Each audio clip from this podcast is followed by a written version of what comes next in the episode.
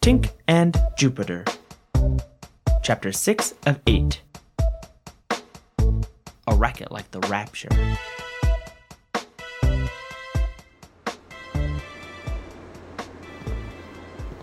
Erasing the video of us sneaking in here is easier said than done. Where are they? How do we know the place will be empty? The guy said they were actively looking at the footage. The first part's easy. Look. What am I. Oh, there it is. A sign that says security. With an arrow. What providence? Rhode Island?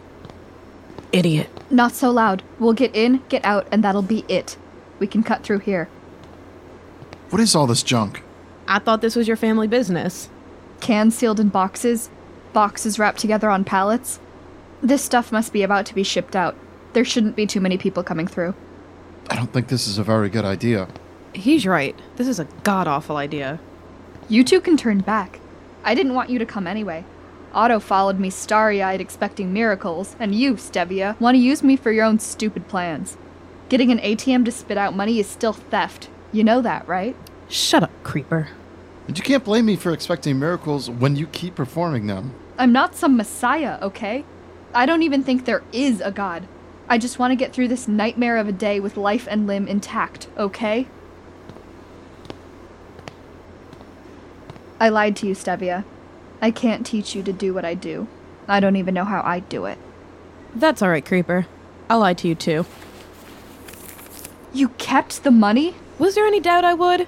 You expect me to just hand back a wad of cash with no other reason but your guilty conscience?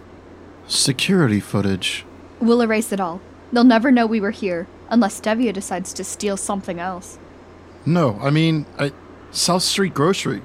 Grocery stores usually have security cameras too. Hell, you're right. And I'm sure they've watched the footage by now. We're sunk. No, I'm sunk.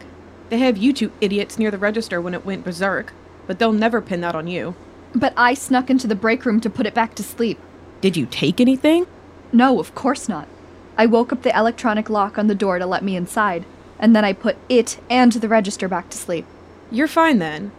Worst they can do you for is trespassing, but even then, it was also crazy. Just tell them you were overcome with curiosity and had to look at the talking cash register. You're a kid, they'll buy it. Uh, you're a kid too, Stevia. They might let you off even now if you bring back the cash. Maybe.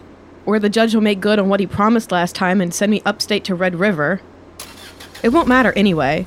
I'm going to use this cash and get out of Louisiana once and for all. Won't you miss us? I won't know until I'm gone, will I? A forklift is coming. Get down. Do you think the driver saw us? No, we should be okay. Why'd they have to pick the pallet we were hiding behind? There's no way the driver didn't see us. She's probably radioed security already. We have to hurry. The security office is right there. We can create a distraction, and when they come out to investigate, we'll sneak in and lock the door. That's insane. What kind of distraction? Wait, don't do This way! Pete's. That was loud. What is wrong with you? Wait for it. Not again. Is that thing back? Hope not. Have you been upstairs to processing? Every surface is coated in soup, and it made a racket like the Rapture. I don't think we'd survive another hit. Now's our chance. What the hell? Did you see those kids? Quick, barricade the door. Come out of there! You kids are gonna be in so much trouble! I don't know how long we're going to have. Just give me a minute. Believe it or not, this is my first time sneaking into a security office to erase incriminating evidence. Now we actually have to find it. It must be digital, but this computer is locked and I don't know the password. And then what? How the hell are we supposed to get out of here? The window! We'll climb out and run away. They won't know what we look like without the security feed. As long as they don't catch us, we're home. Check the desk for the password. Maybe it's written on a post it or something. Check the desk. Just wake the computer up and ask it nicely to erase its hard drives. No, I won't do it. I can't. But it's the quickest way. Just say, hey, computer, wake up. And it'll say, doo doo, how may I help you? And you could just be like, hi, computer, there's some incriminating evidence on your hard drive that I really need to erase. And then we can go get pizza or something. Because I gotta tell you, I am not cut out for this subterfuge. You do seem quite good at rambling on, though. Everybody's got a talent. Why did I ever tell you? Please don't launch into another story about your grandpa Al. You know me too well. I know you hardly at all, but I've come to recognize that manic gleam in your eye.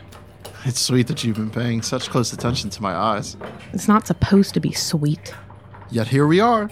I found the password. It's not password, is it? No, it's alphanumeric, but someone helpfully wrote login password at the top. They're gonna break it down. You think? Quit. Put the password in. They're almost in. I can't find it. I don't even know the right program. Screw this. Otto, get the window open. And you. One more.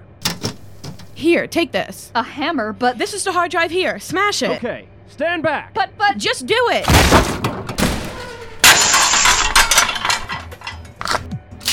Away from the window and hands up!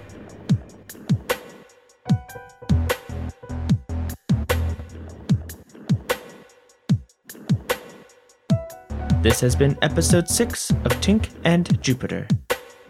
Tune in again for episode 7. And now, a word from our sponsors. Starring Zelda Kimball, Maria Penichero, and David Wagasback. Also featuring Nathan Norris and Brian Debs. Tink and Jupiter was written and produced by John Nathan Raby and Leon Penichero. For more, go to tinkandjupiter.com and follow us uh, on Twitter and Facebook, not in real life. Thank you for listening.